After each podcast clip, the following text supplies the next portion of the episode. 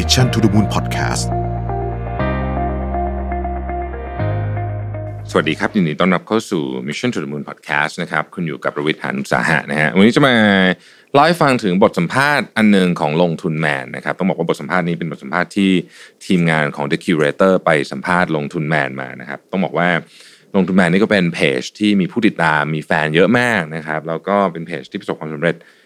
ย่างมากๆเลยนะฮะบทสัมภาษณ์นี้ก็ย้อนไปถึงปีสองพันสิบเจ็ดนะฮะโลกออนไลน์ก็ทำความรู้จักกับหมวกกันน็อกและโลโก้สีน้ำเงินเข้มในนามลงทุนแมนนะครับเพจ Facebook ที่เขียนเล่าเรื่องราวและวิธีคิดของการลงทุนหุ้นข่าวสารและความเป็นไปของโลกนะฮะ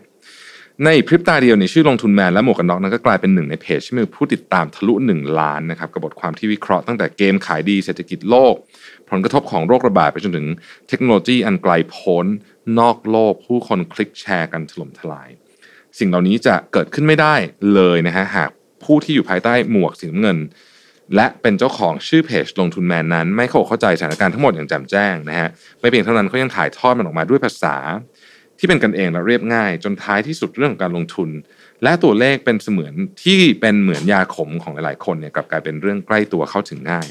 แม้อาจจะไม่ถึงกับเป็นขนมหวานแต่ก็ไม่ได้มีรสขมอีกต่อไปนะครั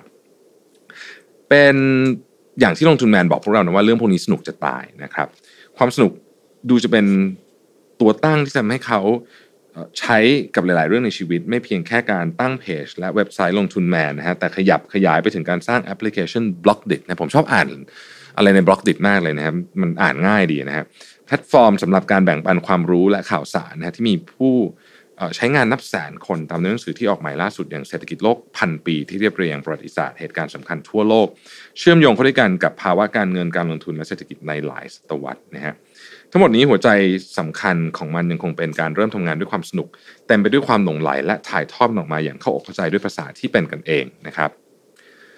บต้องบอกว่าบางทีก็มีอารมณ์ขันเข้ามาด้วยนะฮะแล้วก็ทำให้เรื่องที่ดูเหมือนจะเป็นเรื่องไกลตัวมากๆนะฮะอย่างเหตุการณ์เมื่อพันปีก่อนเนี่ยเข้ามาอยู่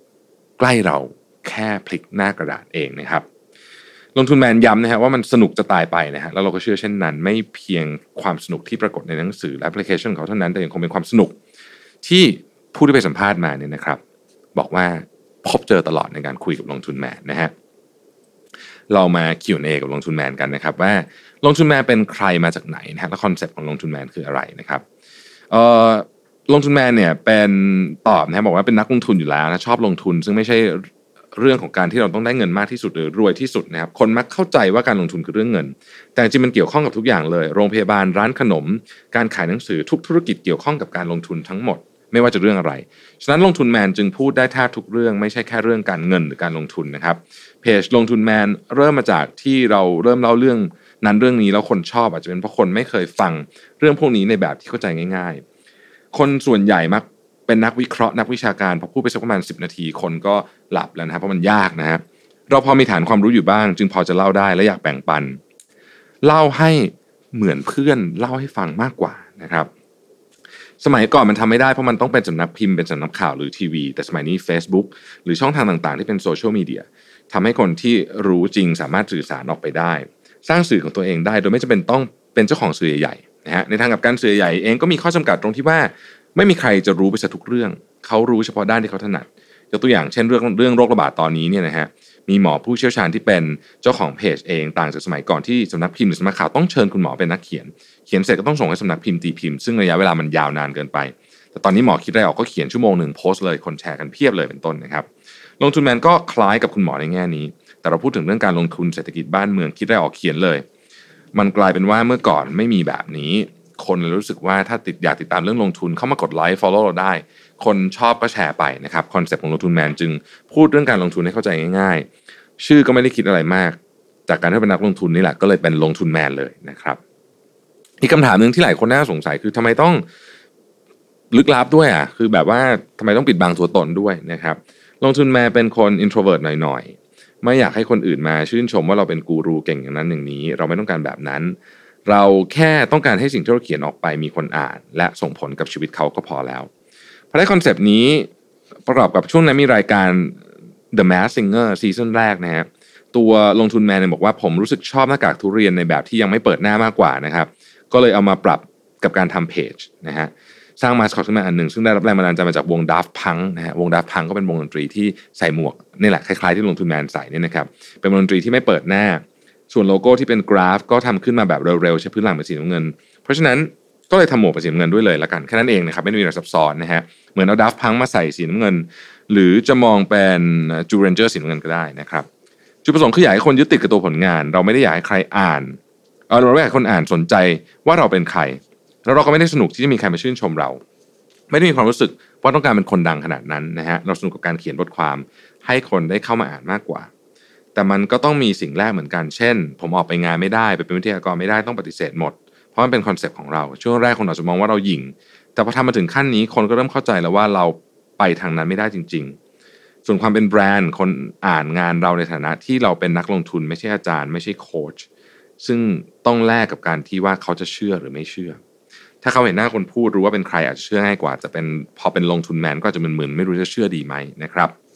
คำถามต่อไปคือว่าทำยังไงให้คนรู้สึกว่าสิ่งที่ลงทุนแมนนำเสนอนั้นมีความน่าเชื่อถือนะฮะลงทุนแมนก็ตอบว่าสิ่งที่ทำให้คนเชื่อมากที่สุดคือ fact และทุกอย่างที่เรานำเสนอไปวัดกันไปเลยว่าเราจะอ้างอิงแบบนี้เอาตัวเลขมากางแบบนี้วิเคราะห์แบบนี้คุณจะเชื่อไหมพูดง่ายๆคือเราเริ่มจากศูนย์เหมือนเวลาเจอคนแปลกหน้าเดินเข้ามาบอกอะไรบางอย่างคุณจะเชื่อไหมฉะนั้นหน้าที่ของเราคือต้องรับผิดชอบมากๆรอบคอบมากๆแม้แต่การพิสูจน์อักษรต้องถูกต้องไม่งั้นก็เหมือนติดกระดุมผิดเม็ดเดินออกจากบ้านนะฮะอ่านี่ชุดที่หนึ่งนะครับลงทุนแมนคือใครชุดที่สองหลายท่านก็อยากทราบอีกนะฮะว่าปั้นคอนเทนต์ยังไงให้ปังนะฮะเริ่มจากกลุ่มเป้าหมายก่อนกลุ่มเป้าหมายของลงทุนแมนเนี่ยนะครับคือใครนั่นคือคำถามนะครับลงทุนแมนบอกว่ากลุ่มเป้าหมายเนี่ยก็ไม่ได้ก็ไม่ได้ไม่ได้วางอะนะเรายึดจากตัวเราก่อนว่าเราอยากเป็นคนยังไงสนใจเรื่องอะไรนะครับแล้วก็มีคนที่ชอบก็จะมาตามเราเองจากนั้นค่อยไปดูว่าคนที่ตามเขาอยากได้อะไรนะครับคนอาจจะคิดว่าลงทุนแมนมีแต่ผู้ชายตามจริงๆไม่ใช่นะครับผู้ชาย ห้าสิบสองเปอร์เซ็นต์ ผู้หญิง สี่สิบแปดเปอร์เซ็นต์ นะครับเป้าหมายของลงทุนแมนคือ impact social with knowledge เราคิดว่า ดี เอ็น เอ ของคนที่มีความอยากรู้เรื่องต่างๆเนี่ยมันมันมีอยู่แล้วนะฮะเพื่อทำให้ตัวเองเก่งขึ้นเพื่อให้จะเอาเอาตัวรอดในสังคมมันคือ wisdom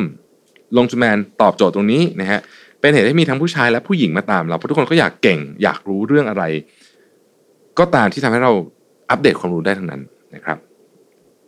ด้วยความที่มีผู้หญิงติดตามเยอะจึงเป็นที่มาของลงทุนเกิร์ลด้วยหรือเปล่านะครั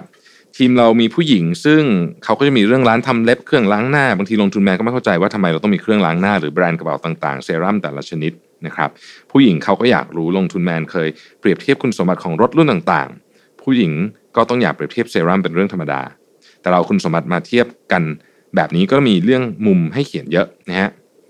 เรื่องความยาวของบทความนะครับมีหลักการไหมว่าต้องยาวขนาดไหนคนจะอ่านหรือไม่อ่านนะฮะเรื่องนี้เรื่องนี้ผมผมชอบคำตอบนี้มากนะครับลงทุนแมนบอกว่ายังเชื่อนะในเรื่องความกระชับนะฮะลงทุนแมนไม่ได้เขียนยาวแบบน้ำเยอะๆแต่ยาวแบบทุกบรรทัดมีความหมายไม่ได้พรรณนาผมเชื่อในความกระชับเพราะคนยุคนี้มีอะไรทำเยอะนะฮะถ้าเกิดเราทำให้เขารู้สึกเบื่อเขาก็ไม่อ่านนะครับเราจึงต้องเขียนให้กระชับถ้าจะยาวทุกบรรทัดก็ต้องมีความหมายจริงๆนะครับอ่ะนะปั้นคอนเทนต์ยังไงให้ปังนะครับต่อไปก็กำเนิดบล็อกเจ็ดนะฮะหลังจากทำลงทุนแมนไปได้สักพักก็ได้ก่อตั้งแพลตฟอร์มออนไลน์ที่ชื่อว่าบล็อกเด็ดขึ้นมานะครับอยากทราบว่ามีแนวคิดยังไงนะครับเอาลงทุนแมนบอกว่ากลับไปที่แก่นของเราคือเราอยากสร้าง impact ให้สังคมด้วยความรู้ซึ่งจากการทำลงทุนแมนทำให้เรารู้เลยว่ามีหมอผู้ประกอบการผู้บริหารต่างๆติดตามลงทุนแมนอยู่เยอะมากเราได้ความรู้จากคนเหล่านั้นเยอะมากในคอมเมนต์ต่างๆเรารู้สึกว่าน่าเสียดายถ้าไม่ได้สร้างคอมมูนิตี้ที่ให้คนเหล่านั้นคุยกันได้และในเมื่อเราอยู่ในจุดที่ทำได้ก็น่าจะทำนะครับลงทุนแมนบอกว่าเชื่อว่าเมื่อทุกคนมีความรู้มากขึ้นประเทศมันจะดีขึ้นไม่ต้องมานั่งเถียงกันโดยฐานความรู้คนละทิศละทางก็ไม่รู้หรอกว่าสุดท้ายจะเป็นยังไงแต่เราอยู่ในจุดที่ทำได้เรามีความพร้อมที่จะทำเลยอยากลองทำดูก่อนที่จะไม่มีโอกาสได้ทำนะฮะเราไม่ได้คิดถึงเรื่องเงินเป็นตัวตั้งเลยด้วยซ้ำบอกได้เลยว่าบล็อกดิดขาดทุนเยอะมากในช่วงแรกเพราะการจะเป็นแพลตฟอร์มแบบนี้ได้ต้องมีพนักงานหลายสิบคนมาช่วยกันพัฒนาทั้ง iOS Android และเว็บไซต์นะครับซึ่งแต่ละช่องทางก็ใช้คนละทีมต้องแยกกันพัฒนาฉะนั้นมันอาศัยพลังเยอะมากถ้าเปิดดูจะจะรู้เลยว่าแอปของเราไม่เหมือนแอปอื่นๆเลยเราตั้งใจจริงๆเอ่อคำว่าบล็อกดิดมาจากไหนนะครับคำว่าบล็อกก็คือกล่องหมายถึงลักษณะของการอ่านที่เป็นกล่องๆดิดมาจากเอดิเตอร์หมายถึงบรรณาธิการนะครับเราศึกษามาแล้วว่าการอ่านเป็นกล่องๆนะมันง่ายง่ายกว่าและยาวเอ่ออ่านง่ายกว่าและยาวกว่านะฮะผมอ่านบทความยาวสิบหน้าได้รวดเดียวจบผ่านกล่องเหล่านี้ถ้าเป็นตัวอักษรยาวรวดเดียวเหมือนในหนังสือมันไม่สนุกคนไม่อ่านนะครับพอมันเป็นกล่องมันบังคับให้คนเขียนเขียนกระชับเพราะเหมือนมันเป็นเซตเป็นชุดน่ะ ถ้าเราไม่ทำให้เขาเป็นกล่องเขาจะเขียนยาวขึ้นไปอีกซึ่งไม่ตอบโจทย์คนสมัยนี้ต้องพัฒนาแอปเราศึกษาเปรียบเทียบเลยว่าแบบไหนที่คนจะใช้งานได้มากกว่าตอบโจทย์การอ่านมากกว่าปรากฏว่าการเป็นกล่องมันอ่านสนุกและทำมาให้ความให้ความรู้อย่างรวดเร็วอ่านได้จนจบนะครับย้อนกลับไปที่แก่นในเมื่อเราอยากทำให้สังคมมันดีขึ้นด้วยความรู้ลำพังเราคนเดียวนะฮะก็มีความรู้ด้านเดียวเรื่องการลงทุนเรื่องธุรกิจแต่มันยังมีอีกหลายด้านเลยนะเรื่องกีฬาวิทยาศาสตร์ศิลปะถ้าเราพูดถึงเรื่องฟุตบอลเราก็ไม่ถนัดเท่าคนที่จริงจังเรื่องฟุตบอลจริงๆนะครับจะไปพูดเรื่องประวัติศาสตร์ก็คงไม่ลึกขนาดนั้นไปพูดเรื่องวิทยาศาสตร์ก็มีคุณหมอที่เก่งกว่าเราเยอะนะฮะวิเคราะห์เรื่องโควิด สิบเก้า เนี่ยยกตัวอย่างนะฮะก็วิเคราะห์ดีกว่าเราเยอะเราเลยทำแพลตฟอร์มที่เป็นแหล่งรวมให้คนเก่งๆเหล่านี้ได้แชร์ข้อมูลกันถามว่าทำไมเขาต้องมาแชร์ที่นี่ไม่แชร์ที่อื่นใน Facebook เราตื่นมาก็เจอฟีดของเพื่อนก่อนไปไหนทำอะไรมา Twitter เราก็เจอข้อความสั้นๆส่วน Instagram ก็มีแต่รูปนะครับแล้วที่ทางของความรู้อยู่ตรงไหนบางทีอยากได้ความรู้อยากได้ข้อมูลเน้นๆไม่ต้องมีอะไรมากวนนะครับเรื่องความถูกต้องความน่าเชื่อถือของข้อมูลเนี่ยตรวจสอบยังไงในบล็อกดิบนะฮะลงทุนแมนบอกว่าจะมีการรีพอร์ตตามปกติมีอัลกอริทึมของมันซึ่งถ้าตรวจสอบแล้วเจอหรือถูกแอบเป็นเฟคนิวส์โพสต์นั้นโพสต์นั้นถูกลบออกจากระบบ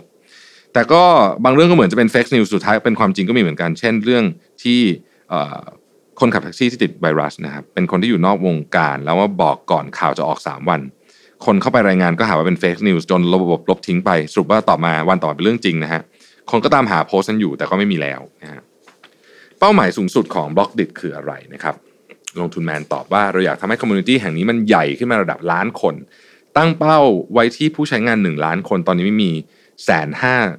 นเอ่อต่อเดือนแต่คนเล่นทั้งหมดประมาณ สองแสนห้าพัน นะครับต้องเพิ่มขึ้นอีกประมาณสี่เท่าเรามองว่ามันค่อยๆโตไปเรื่อยเช่นเดียวกับเราเองก็ต้องพัฒนาไปเรื่อยเหมือนกันที่สำคัญคือคนที่เขียนใน Blockdit จะได้ค่าตอบแทนด้วยอันนี้เราคิดมาตั้งแต่ต้นแล้วเพราะเราอยากทำให้คนที่เขียนเก่งจริงๆสามารถผลตอบสามารถสร้างผลตอบแทนได้สมมุติเราอ่านบทความที่เราชอบเราก็ให้เพชรกับผู้เขียนได้คนที่ได้รับเพชรก็สะสมเอาไปเบิกเงินกับเราได้เราทำเพื่อให้คนเขียนมีกำลังใจถึงแม้มันอาจจะเลี้ยงชีวิตเขาไม่ได้ทั้งหมดนะฮะก็ดีกว่าเขียนเราไม่ได้อะไรนะครับนอกจากเพชรที่คนอื่นให้ก็จะมีระบบให้ดาวถ้าโพสต์นั้นยอดคนอ่านถึงระดับหนึ่งเขาจะได้ดาวดาวนี้ก็มาแลกเป็นเงินได้เหมือนกันนะครับ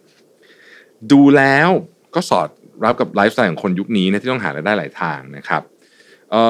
บลงทุนนายบอกว่าเรื่องเทรนด์ของการทำงานหารายได้ของคนสมัยนี้ที่ต้องบอกว่าต้องมีรายได้หลายทางทำงานหลายอย่างผมคิดมันจริงสำหรับบางคนและอาจจะไม่จริงสำหรับบางคนนะครับบางคนชอบทำงานอย่างเดียวก็ไม่ผิดนะไม่จำเป็นต้องไปหาอะไรเพิ่มบางทีก็โฟกัสอย่างเดียวอาจจะดีกว่าก็ได้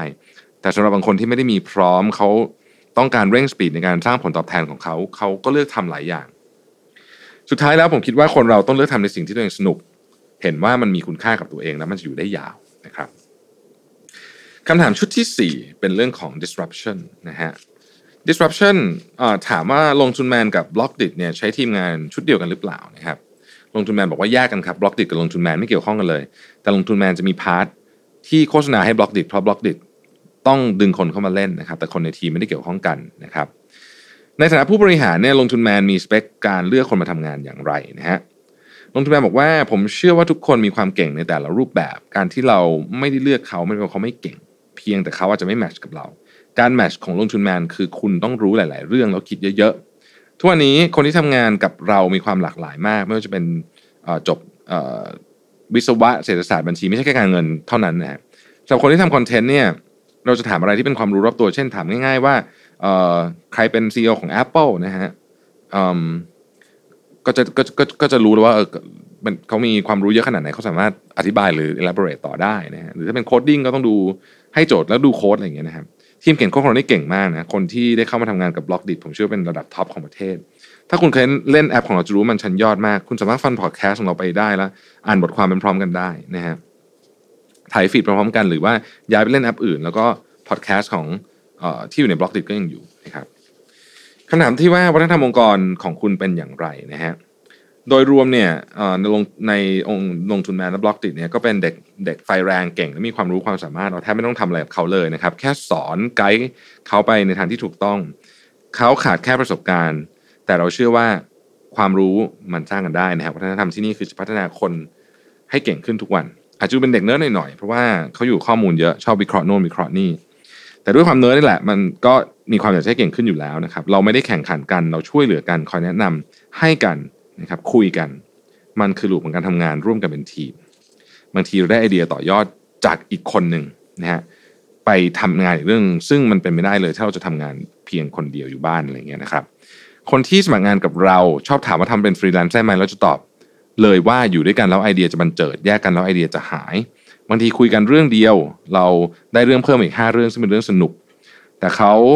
เอ่อต้องเข้าใจให้ทันถึงจะถีบตัวเองให้ทันได้นะฮะสำหรับคนที่ไม่มีพื้นฐานมาก่อนเลยอาจจะต้องพัฒนาความรู้ตัวเองเหมือนกั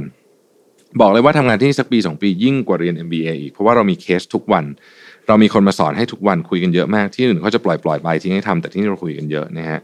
อย่างเรื่องโควิด สิบเก้า เราอัปเดตกันตลอดยอดผู้เสียชีวิตตอนนี้มาแล้วประเทศนี้ติดเชื้อแล้วตอนนี้เป็นยังไงโรงเรียนสั่งปิดอะไรยังไงต่างๆนานาเราติดตามข้อมูลเบื้องหลังทั้งหมดแต่เลือกเรื่องที่สำคัญจริงๆเท่านั้นมาลงเพราะว่าถ้าลงหมดจะดูเฟ้อเกินไปนะครับลงทุนแม่ไม่ได้เป็นคนรายงานข่าวแต่เป็นคนที่เอาข่าวมาคิดต่ออีกทีนึงตอบคำถามที่ว่ามีกำหนดว่าคอนเทนต์แต่ละวันต้องลงกี่ชิ้นนะฮะแล้วแต่ชิ้นตัวเลขเท่าไหร่นะครับส่วนใหญ่ก็ลงมาสองชิ้นเช้าเย็นแต่ตอนนี้เราแทบไม่สนยอด engagement แล้วเพราะเดี๋ยวมันมาเองเราสนความสนุกของเราเป็นตัวตั้งตัวความสนุกของเรานั้นคนอื่นต้องอยากรู้ด้วยเราสนแค่นี้ส่วนตัวเลข engagement ว่าเดือนนี้ได้เท่าไหร่บวกลบยังไงเนี่ยเรามีเก็บไว้หมดแต่ไม่ได้มาเป็นวัดไม่ไม่ได้เป็นตัววัดว่ายอดไม่ดีต้องหน่อยหรือต้องทำอะไรสักอย่างไม่ใช่อย่างนั้นเราทำเพราะว่าเราสนุกถ้าเราจะเลิกทำอะไรสักอย่างเราก็จะเลิกทำเพราะมันไม่สนุกแล้วนะครับคุยถึงเรื่องเศรษฐกิจโลกพันปีซึ่งเป็นหนังสือนะครับเล่มล่าสุดลงทุนแมนนะครับเอ่อถามคอนเซปต์ก่อนว่าหนังสือเล่มนี้เป็นยังไงนะครับลงทุนแมนตอบว่าเรื่องนี้ต่อต่อเนื่องจากซีรีส์เศรษฐกิจโลกร้อยปีที่เขาเขียนไว้ก่อนหน้านั้นนะพอทำร้อยปีจบก็คิดว่าทำพันปีด้วยดีกว่าแต่มันจะย่อยทีละทศวรรษไม่ได้เดี๋ยวน่าเบื่อก็เลยแบ่งเป็นศตวรรษเลยนะฮะไล่มาตั้งแต่โคลัมบัสนู่นเลยนะครับสำหรับคอนเซปต์ผมคิดมันต้องอยู่ได้นานนะฮะต้องเป็นหนังสือที่ timeless ฉะนั้นในส่วนของปกและรูปเล่มจึงต้องน้อยที่สุดไม่มีรูปอะไรเลยอันนั้นคือโจทย์แรกสีที่อยู่หน้าคือสีดำถ้าเป็นสีส้มจะจะส้มแดงจะฉูดฉาดเกินไปมันเลยออกมาเรียบๆบางคนบอกว่าเชยแต่เราก็ว่ามันก็ดูคลาสสิกดีนะส่วนเนื้อหาเราพูดถึงอดีตสิ่งที่จบไปแล้วไม่ได้วิเคราะห์อนาคตเลยฉะนั้นสิบปีผ่านไปก็ไม่มีผลมันสามารถบรรจุในหลักสูตรการเรียนของทุกโรงเรียนได้ถึงสิบปีเอาไปใส่ได้เลยนะครับรับรองว่าไม่มีสอนในห้องแน่นอนเพราะสิ่งที่เขียนไปทั้งหมดมันคือการเชื่อมโยงเอาร้อยเรื่องมากางตรงหน้าแล้วหยิบสิ่งต่างๆมาเชื่อมโยงใช้พลังเยอะไม่ค่อยมีคนเขียนแบบนี้หรืออาจจะมีคนที่เขียนได้แต่ไม่มีเวลาทำแต่พอนี่เป็นงานหลักของเราก็เลยมีเวลามานั่งเรียบเรียงนะครับความตั้งใจคือทำยังไงให้คนธรรมดาอ่านได้ง่ายซึ่งเป็นหลักของลงทุนแมนเอ่อเวลาโพสต์งานแต่ละชิ้นด้วยนะครับบางทีเรายอมข้ามเรื่องยากๆข้ามรายละเอียดไปเพื่อให้คนอ่านจบอย่างเล่มนี้ก็วางไว้ว่าต้องจบภายในสองร้อยหน้าให้ได้นะฮะถ้าดูฟีดแบ็กคนอ่านจะบอกว่าอ่านสี่ชั่วโมงก็จบวันเดียวก็จบอ่านสนุกมากนะครับทุกคนบอกเหมือนกันว่าเอ่ออ่านแล้วอ่านจบซึ่งในแง่หนึ่งก็คิดเหมือนกันว่าปกติคนอ่านหนังสือกันไม่จบหรือเปล่านะฮะวิธีการเขียนใช้วิธีเดียวกับบล็อกดิทเลยคือเขียนแล้วเว้นเคาะบรรทัดให้อ่านง่ายนะครับบางคนบอกว่าเปลืองหน้าไหมนะฮะจริงๆไม่ใช่นะเราตั้งใจทำแบบนี้เพราะทำให้มันอ่านง่ายจุดเด่นอย่างหนึ่งของหนังสือเล่มนี้คือการเชื่อมโยงประวัติศาสตร์การเงินเศรษฐกิจและสังคมเข้าด้วยกันอย่างสนุกไม่เหมือนหนังสือวิชาการนะครับลุงตุแมนบอกว่าเอ่อเราตั้งต้นจากความรู้สึกที่ว่าถ้ามีเพื่อนนั่งอยู่ตรงนี้เราจะเล่าเรื่องอะไรเพื่อนฟังนะครับถ้าเกิดเป็นหนังสือทั่วไปก็จะบอกว่าโคลัมบัสเข้าอเมริกาปีปีไหนนะฮะถัดจากนั้นก็จะเป็นรูปแบบเดิมเหมือนที่เรียนในประวัติศาสตร์แต่เราพยายามนำเสนออีกแบบเช่นพศอะไรนี่ไม่ต้องรู้หรอกเอาเป็นประเด็นไปเลยว่ามันเกิดยังไงอะไรนะครับให้เข้าใจนะฮะเล่าตามความเข้าใจของเราเล่าให้สนุกนะฮะแม้ข้อมูลหลักฐานบางอย่างอาจจะไม่ชัดเช่นแหล่งอ้างอิงสองแหล่งอาจจะอ้างไม่ตรงกันนะครับถ้าเกิดเราบอกว่าแหล่งนี้เขียนคศนึงอีกแหล่งเขียนอีกคศนึงเนี่ยมันจะต้องมีดอกจันอยู่ข้างล่างนะฮะจะกลายเป็นบทความวิชาการทันทีเราตัดตรงนั้นไปเลยยอมให้คนด่าเราแต่ไม่ใช่ว่าเราไม่รู้เรายอมทำให้มันตื่นเต้นเล่าแต่สิ่งที่อยากเล่าเล่ารายละเอียดที่สนุกและตัดประเด็นที่ไม่สำคัญออกไปจึงต้องบาลานซ์เรื่องของรายละเอียดให้ดีนะครับลงทุนแมนทุกวันนี้ก็เป็นแบบนี้นะใช้ศิลปะมากๆในการอยู่ตรงกลางระหว่างการมีข้อมูลครบทุกอย่างแต่ไม่รู้เรื่องกับน้อยจนไม่มีอะไรเราต้องอยู่ตรงกลางให้ได้ซึ่งไม่มีสูตรสำเร็จนะครับเอ่อทำหนังสือมันเป็นเล่มกลัวไหมว่าจะไม่มีคนอ่านนะครับลงทุนแมนบอกว่าทุกวันนี้สมาร์ทโฟนมาแย่งเวลาในการอ่านฉะนั้นสิ่งสำคัญของหนังสือในยุคนี้คือคนอ่านต้องได้อะไรจากมันฉะนั้นหนังสือที่ไม่มีคุณค่าเท่าไหร่อาจจะอยู่ลำบากหนังสือที่ทำออกมางั้นๆเอ่อวัดดวงว่าน่าจะขายได้เนี่ยอาจจะขายยากนิดนึงคนทำต้องตั้งอาจจะต้องตั้งใจให้ชัดว่าคนอ่านจะได้อะไรหนังสือที่มีคุณค่าจะยังอยู่ได้คนทำหนังสือต้องตอบตัวเองให้ได้ก่อนว่าหนังสือที่ทำมามันจำเป็นไหมคุณค่าของมันคืออะไรนะครับเอ่อพาร์ทที่หกนะฮะพาร์ทที่หกว่าการลงทุนศาสตร์ที่บังคับให้คุณต้องรู้ทุกเรื่องนะครับ คำถามว่าประสบการณ์จากการเป็นนักลงทุนมีส่วนเกื้อหนุนให้การเขียนหนังสือหรือเนื้อหาเป็นยังไงบ้างนะครับการลงทุนเนี่ยมันต้องรู้เรื่องเยอะนะลงทุนแมนบอกเพราะว่าเป็นการทำนายอนาคตนะฮะซึ่งต้องใช้ข้อมูลทั้งหมดที่มีเช่นกรณีศึกชิงบำรุงราษฎร์เมื่อปลายเดือนที่ผ่านมานะก่อนหน้านี้เราจำได้ไหมฮะมีการซื้อขายมีมีข่าวว่ากลุ่มโรงพยาบาลใหญ่เข้าไปซื้อบำรุงราษฎร์นะฮะเราบอกว่าบำรุงราษฎร์เป็นโรงพยาบาลเป็นโรงพยาบาลที่ดีนะ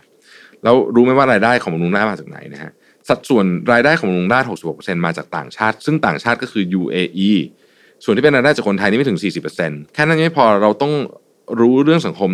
ด้วยว่า ยู เอ อี เพิ่งแบนไม่ให้คนเดินทางมาไทยจากโรคระบาดฉะนั้นรายได้ก็หายนะครับเราต้องดูเรื่องราวทั้งหมดใช้ศาสตร์หลายศาสตร์เข้ามาประกอบกันไม่ใช่ดูแค่งบการเงินอย่างเดียวนะครับแน่นอนว่าบางคนไม่ชอบเพราะเขาไม่อินไม่ได้สนุกไม่ได้ติดตามมาก่อนแต่เราสนุกกับการดูเรื่องพวกนี้มันเป็นชีวิตของเรานะฮะต่อคำถามที่ว่าคำถามนี้สำคัญมากทักษะอะไรที่คุณคิดว่าสำคัญในยุคนี้นะครับลงทุนแมนบอกว่าเรามองว่าโลกมันเปลี่ยนเร็วขึ้นนะสิ่งที่เราทำได้คือเรียนรู้เยอะๆนะฮะหลายๆเรื่องแล้วประสบการณ์ที่มีมันอาจจะพอช่วยเราทำนายอนาคตได้ลงทุนแมนก็ใช้ทักษะนี้อยู่บ่อยครั้งนะฮะมันคือการทำนายมันคือทักษะการทำนายอนาคตที่ใช้แฟกต์มาเป็นตัวช่วยในการประเมินหลายคนอาจใช้ชีวิตอยู่กับสิ่งที่เกิดขึ้นตรงหน้าแต่เราว่าทักษะสำคัญคือการใช้ข้อมูลเพื่อมองไปข้างหน้าต่างหากนะฮะถ้าถามว่าทักษะลงทุนแมนคืออะไรมันคือการเรียนรู้อดีตแล้วเอาข้อมูลปัจจุบันมาเพื่อทำนายอนาคตเดาผิดเดาถูกเราไม่มีทางรู้หรอกแต่ขอให้ถูกมากกว่าผิดแล้วเราเชื่อว่าดีกว่าไม่ทำอาจจะผิดบ้างแต่ขอให้มันอ้างอิงจากข้อเท็จจริงไม่ใช่อารมณ์ไม่ใช่การเดาหรือว่ามั่วขึ้นมานะครับสุดท้ายครับหลายท่านน่าจะอยากรู้ว่าลงทุนแมนอ่านอะไรนะฮะคำถามมีหนังสือเล่มไหนที่เปลี่ยนชีวิตคุณไหมนะครับลงทุนแมนตอบว่า The Warren Buffett Way เป็นหนังสือที่ผมอ่านซ้ำบ่อยตอนนี้ Warren Buffett อายุเก้าสิบกว่าแล้วเขาเริ่มจากการไม่มีอะไรเลยแต่ตอนนี้เป็นบุคคลที่รวยระดับต้นๆของโลกนะครับหนังสือเล่มนี้บอกว่า Warren เริ่มยังไงและมีวิธีคิดยังไงมีหลักฐานชัดเจนว่าเขาซื้อขายหุ้นอะไรบ้างในแต่ละปีบอกด้วยว่าเขาเอ่อเงินของเขาเพิ่มขึ้นสิบเท่าร้อยเท่า หนึ่งพัน เท่านะครับทำไมเขาถึงซื้อหุ้น Coca-Cola ในตอนนั้นคิดอะไรถึงซื้อหุ้น American Express ที่มีข่าวเรื่องการปลอมบัญชีแต่ Warren เชื่อว่าเหตุการณ์ครั้งนั้นจะเกิดขึ้นครั้งเดียวและเป็นบริษัทที่ดีมากเขาเลยซื้อหุ้นซึ่งซื้อมาแป๊บเดียวมันก็ขึ้นไปห้าเท่าเขาตัดสินใจได้ดีมากๆนะครับแต่เราไม่ได้อ่านเพื่อที่จะรวยแบบเขาเราดูวิธีคิดดูว่าคิดยังไงมีหลักการยังไงเอ่อถ้าเป็นเราในตอนนั้นจะทำยังไงหนังสือเล่มนี้เหมือนทำให้เราฝึกคิดว่าเราจะทำยังไงณจุดนั้นแล้วมันเห็นมีพัฒนาการจากตอนแรกที่เขาซื้อแต่บริษัทถูกๆแต่ตอนหลังเขายอมจ่ายแพงเพื่อบริษัทที่ดีขึ้นมาหน่อยเช่น Coca-Cola นะครับลงทุนนายบอกว่าอยู่ตรงหน้าเลยนะฮะชี้ไปที่กระป๋องโค้กอยู่ตรงหน้าบอกว่าคนคนนี้มีผลกับชีวิตเราเกี่ยวข้องโดยตรงกับสิ่งที่อยู่ตรงหน้าเรานะฮะจริงๆรอบตัวเรามีความเชื่อมโยงกันหมดนะซึ่งมันสนุกเวลาเราเชื่อมโยงได้เช่นรู้ไหมว่านิวตันคิดค้นแรงโน้มถ่วงของโลกเพราะ Apple ตกนั่นคือเหตุการณ์เปลี่ยนโลกซึ่งบริษัท Apple ก็เคยใช้รูปนิวตันนั่งใต้ต้น Apple เป็นโลโก้แรกนะครับจนสุดท้ายผู้บริษัทให้กำเนิด iPhone ซึ่งเปลี่ยนโลกในปัจจุบันนะฮะสิ่งหนึ่งมันกระทบกับอีกสิ่งหนึ่งโดยทางอ้อมลงทุนแมนเชื่อแบบนี้เราจึงอยาก impact คนเพื่อให้เขาเอาความรู้ไปต่อยอดในชีวิตทำให้เขาเปลี่ยนแปลงชีวิตได้เหมือนมิชชั่นของลงทุนแมนที่ว่า impact social with knowledge นั่นเองนะครับโอ้โหผมว่านี่เป็นบทสัมภาษณ์ที่เข้มข้นมากๆขอบคุณทีมงาน Curator นะครับที่ไปสัมภาษณ์นี้มาแล้วก็ผมต้องบอกเลยว่าวิธีคิดของลงทุนแมนเนี่ยเป็นวิธีคิดที่เจ๋งมากนะครับทำงานด้วยความสนุกในขณะเดียวกันเข้าใจว่าคนต้องการเห็นอะไรเราอยากได้อะไรเราทำไปทำไมนะครับทักษะอะไรจำเป็นอะไรกำลังเปลี่ยนเร็วอะไรที่ไม่ค่อยเปลี่ยนอยู่ในบทสัมภาษณ์อันนี้ทั้งหมดเลยใครอยากไปอ่านนะครับเข้าไปที่เพจ The Curator ได้สำหรับหนังสือของลงทุนแมนนะครับเสร็จหนังสือของลงทุนแมนเล่มล่าสุดเนี่ยนะครับก็เอ่อเป็นหนังสือที่สนุกนะฮะผมอ่านไปแล้วนะฮะเศรษฐกิจโลก หนึ่งพัน ปีนะครับก็สนใจก็ซื้อกันได้เลยนะครับขอบคุณที่ติดตาม Mission to the Moon Podcast นะครับสวัสดีครับMission to the Moon Podcast